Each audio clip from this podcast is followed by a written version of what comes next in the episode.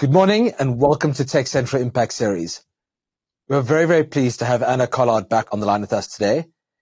Anna Collard is the Senior Vice President of Content Strategy and an evangelist at KnowBe4 Africa. Anna has also recently been recognized as IFSEC's Global Influencer in Security for 2022, amongst many other amazing accolades in the security space. Thank you, Anna, for joining us. Thanks, James. Great to be here. It's lovely to have you back because, as I said, we've had you on the show a couple of times before. The first episode that I recorded with you was fascinating. Was talking more about career opportunities um, and how to make a difference as corporates, especially in finding the required skills and the gap that's experienced in the cyberspace. Then more recently, we talked about mindfulness in cybersecurity, how to be a bit more focused in order for that focus to enhance your vigilance. And previously, we also talked about how to woo women into the cybersecurity and tech space which was you know, three fascinating conversations. And although we're going to weave a little bit of today's conversation into those, I really today want to talk about preparing ourselves for 2023. What are those predictions? What do corporates need to consider? What are some of the aspects around people centricity, vigilance, and really importantly, what might 2023 be in comparison to 2022? So, Anna, thanks so much for joining Tech Central. We're honored to have you on the line again, and I know our listeners are very much looking forward to hearing what you have to say. Thanks so much, James, and thanks everyone for taking the time. Yeah, I think that a lot of the the previous sessions that we had, they show how diverse the cybersecurity field really is. Like we can talk about the skills shortage, which is actually a global problem. We can talk about attracting more women or um, you know, a more diverse um, workforce into the field because it's unfortunately uh, still very male and pale. we can talk really? about um, the, the people centric side of it. it. It's really fascinating. That's why I, I love it because it, you, you never get bored. And, you know, I've been in this field for like 20 years or over 20 years and I still tell people I'm a beginner because you, you have to learn – each day. There are new things to uncover, new, I don't know, emerging technologies to dive into and understand better because from a security angle, we have to sort of have the finger on the pulse on all of these things because nothing, whether that's, you know, AI, fourth industrial revolution, the metaverse, whatever you name it, none of that will, will work properly unless we have um, safeguards and security controls built in rather than, you know, put it on as an afterthought, which by the way is one of the the technical debts that we carry with us is that we have so far in the Web 2 world or in the sort of, you know, legacy internet, we carry a lot of vulnerabilities and, and risks and, and weaknesses because we haven't built in security from the get go or from the design phase. And that's, unfortunately, that's sort of haunting us now when we look at, you know, risks like supply chain, um, the interdependency and the complexity of, of securing it all. But yeah, I, I, know we're here to talk about next year, and what we, I would like to do is just. Mm-hmm. And and then I feel like you're jumping ahead because one of the things I'm definitely going to end with is the importance of board membership, board positions, and board perspective on this topic. But before we get to that, and just talking a bit about people centricity and the importance of bringing the, the perspective of different people and their experiences to the fore. Please tell us a bit more about what you experienced more recently in Geneva at the World Economic Forum. I know cybersecurity was something you were, were there for, and that was a, the, the purpose of a lot of the conversation. What were some of the people-centric perspectives?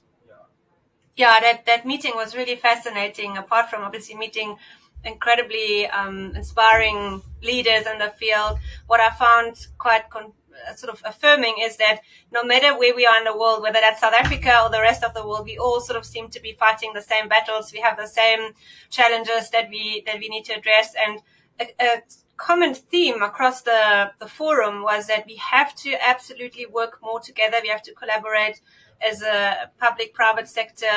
Um, we need to share more information and tackle the challenges such as, for example, the skill shortage, which is a, it really is a, a, a massive um, global challenge for anyone that uh, manages a security team or uh, emerging technology for that matter, um, on, on, how we can um, address that. The other themes that came up in terms of, you know, particularly for the for next year or the the, the next coming years, is um, emerging technologies such as quantum computing. In fact, um, a lot of people are worried about the, the very first capable quantum computer coming out next year uh, that is that will be able to break current uh, encryption. And it's the, the, the speed of the innovation is just happening um, so quickly that it's very difficult to keep up. And um, as security professionals, we have to prepare for those eventualities or they're not just eventualities, they're realities. And so that was a, a common theme. The other thing that was uh, discussed there, and there were representatives uh, from the Ukraine. In fact, their their cyber defense um, representative was there talking about the effect the cyber war has had on the Ukraine specifically, but there's also always spillover effects. So some of the the examples used there were um, the use of malware technology such as ransomware, but in a destructive only manner. So instead of encrypting information for the purpose of n- negotiating ransom payments, a lot of these uh, so-called wiper malware is being used purely to destroy the target's critical infrastructure, for example. And those types of attacks, um, as we've seen with NotPetya, for example, a couple of years ago, they sometimes spill out of the intended target, um. You know, boundary and then can have quite a sort of collateral damage effect. So that was uh, spoken about. The other thing that uh, we was definitely raised, and it's something that I think, in particularly in emerging economies such as South Africa, we are very concerned about is just the proliferation and the increase in, in ransomware and extortionists in general. I mean, we've seen it with Costa Rica, where a whole government was literally put on on pause for a couple of weeks because they fell victim to the, the Conti ransomware as a service group. And, um, and in fact, just two, three weeks ago, there was another island um, nation, I think they're called Vanuatu. I don't know if I've, if I pronounced it correctly, but it's like a, it's an island in, um, in the Pacific that also was hit by ransomware. Uh, we don't know, you know, which, which group yet that was, um, behind that, but it, it literally puts, like in, in Costa Rica, the, the government, they all rely on, on digital means and, and they, they can't operate. So they can't pay salaries, they can't collect taxes, um, you can't pay out grants. And we had it in South Africa too, right? Last year, the Department of Justice was hit. Right. So the effect on an economy and even a society at large that comes with these ransomware attacks is the impact is just so much higher than just let's say somebody's photos being taken hostage, you know, uh, which is how ransom was started a couple of years ago, is, is to target individuals and trying to uh, extort money from them by um, encrypting the information. What so, we also see is that, sorry. No, you go ahead. Yeah, it's just on the whole ransomware or extortionist um, conversation is something that's quite concerning. Is that, and it's it's we've seen this in in reports um, from various sources, and at the forum they also confirmed it again. Is that there is a shift away from the more traditional sort of financial services industry towards the manufacturing and critical infrastructure uh, sector. Um, so the, the extortionists realize that when they attack, let's say, a nation's electricity, um, you know, station, or like we had in South Africa, like our ports authority, that that obviously the the leverage they have is so much bigger even because it has this this more sort of socio-economic impact. So we'll we'll expect to see more of that, unfortunately, in in the coming year.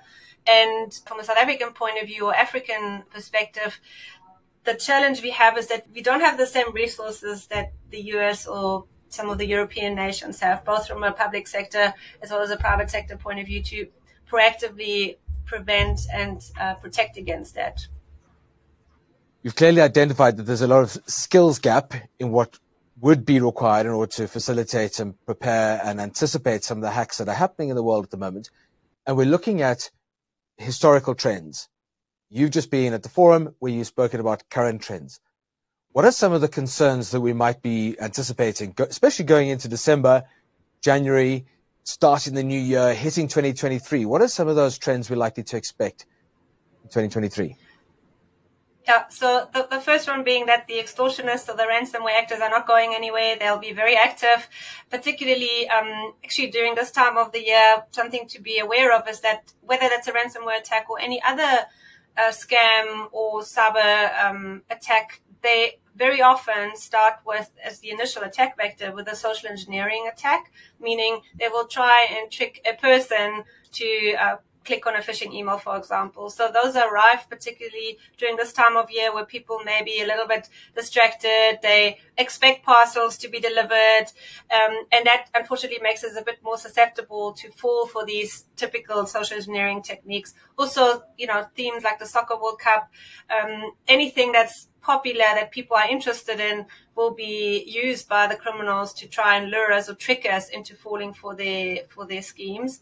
And again, it, it I can, me- I can just say I, I read about three specifics that happen often at this time of year, and and you're talking about um, the soccer World Cup.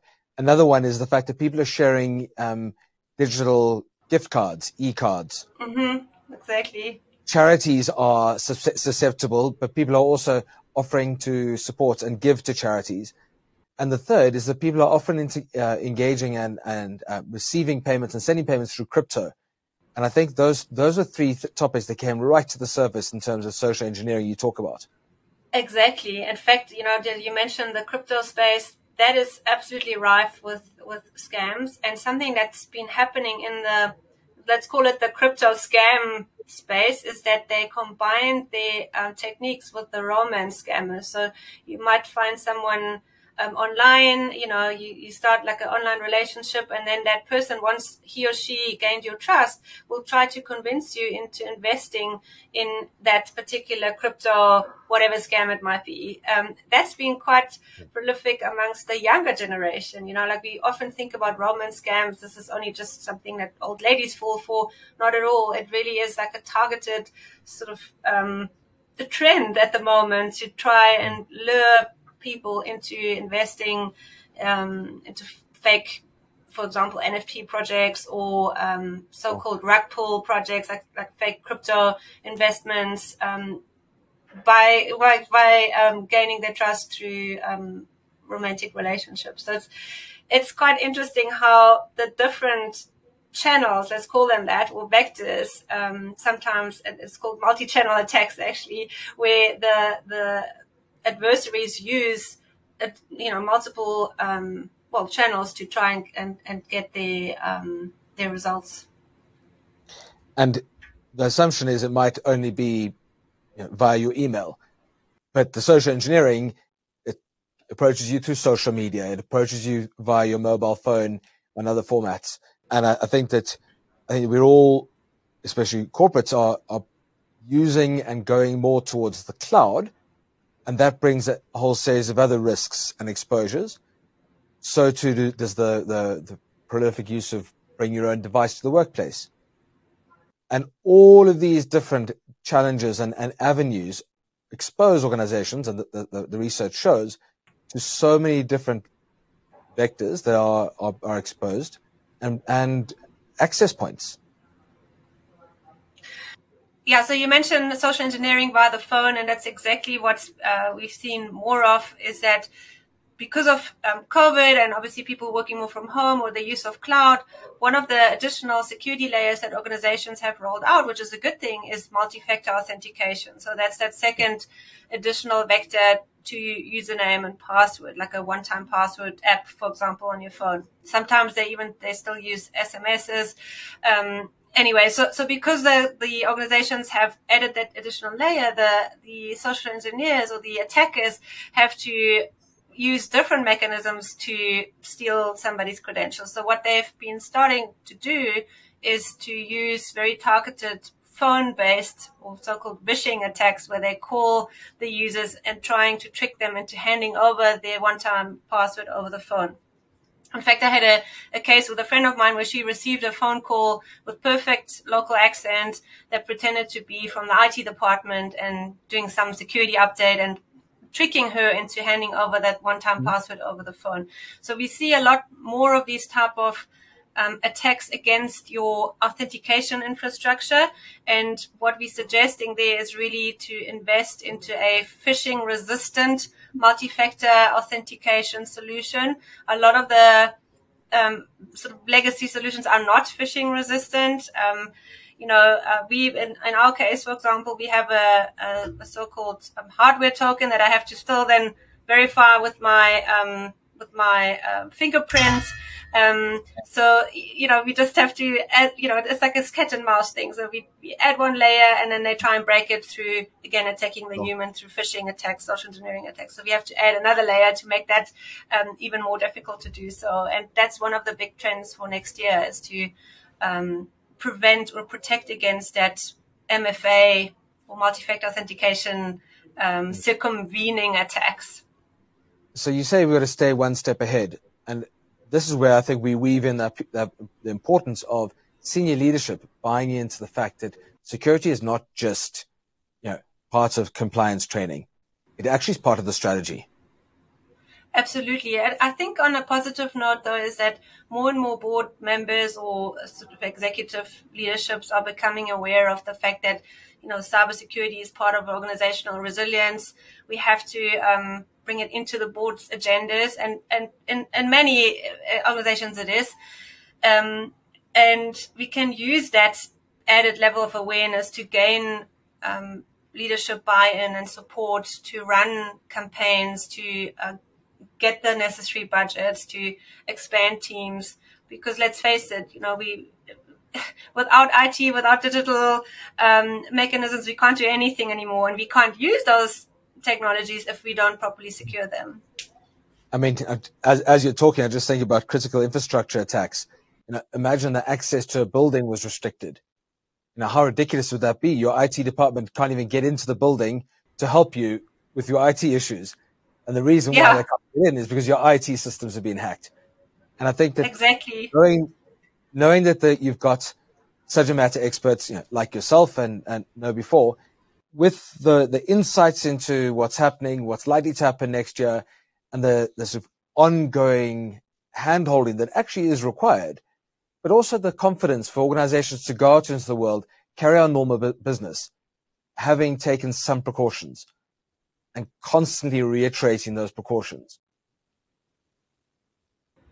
Yeah, and I think if we, you know, try and sort of prepare for next year. Some of the also that those were the, the recommendations that came out of the the forum meeting is that we need to try and find because we, we can't solve this problem by ourselves. You know, we're not nobody's in a silo. Like you may have suppliers or partners or customers that were you attacked may be impacted by that too. So we have to work in that ecosystem. You have to understand that we're all interdependent on each other, which also means that we need to work more together. We have to collaborate together. We have to share information together. We need to try and join, whether that's an industry forum or a um, technology you know, way of, of sharing information.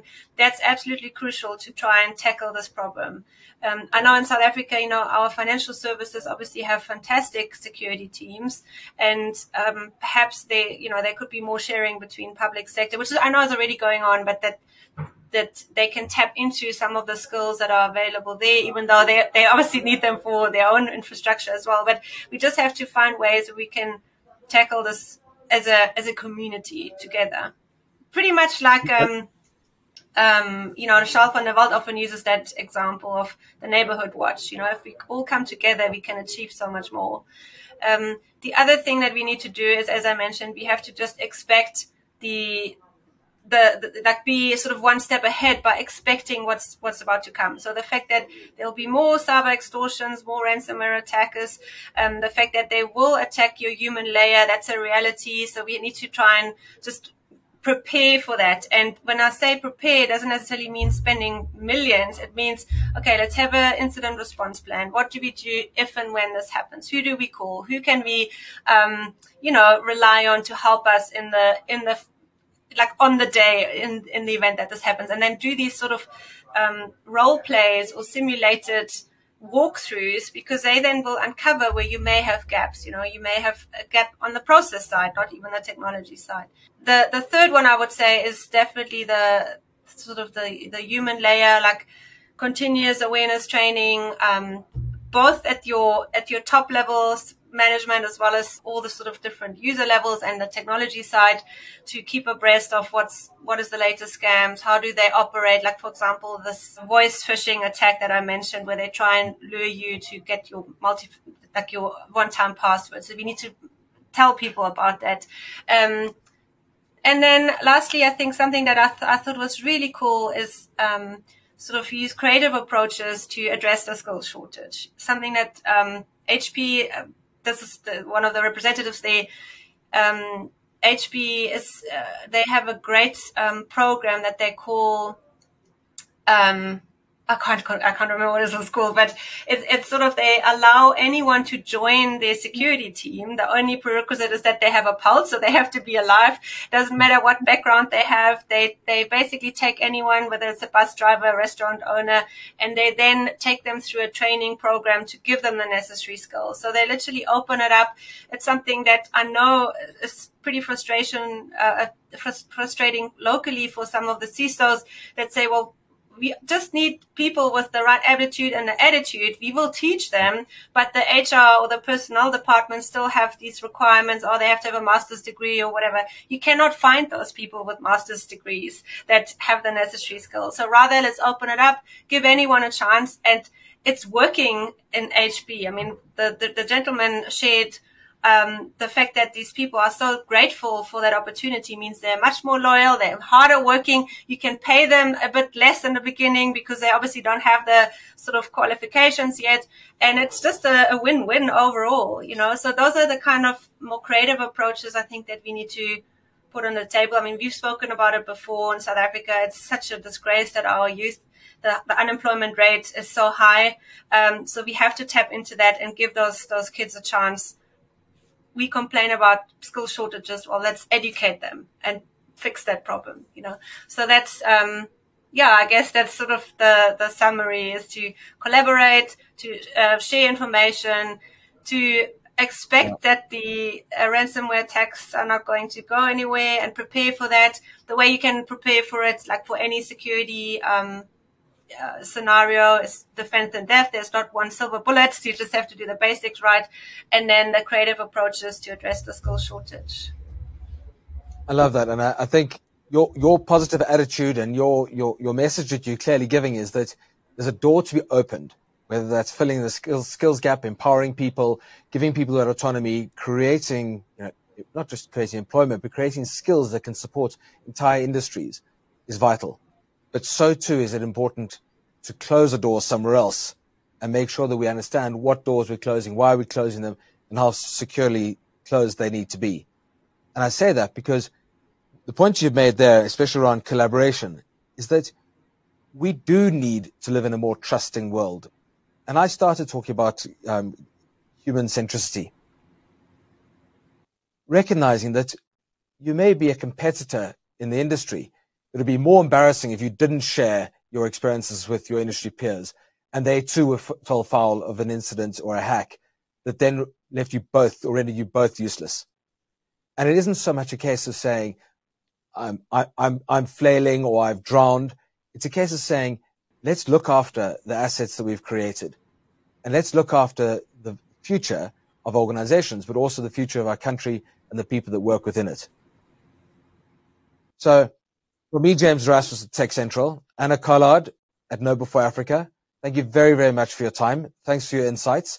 We so much look forward to, to sharing some more articles around this, but also attaching some of the, the links to what we've been talking about and some of the references that you've referred to during today's conversation in the, in the podcast, which is available at the Tech Central website, but also on YouTube. So to all of our listeners, thank you very much, Anna Collard. Thank you for your time. We thoroughly enjoy having you on our show.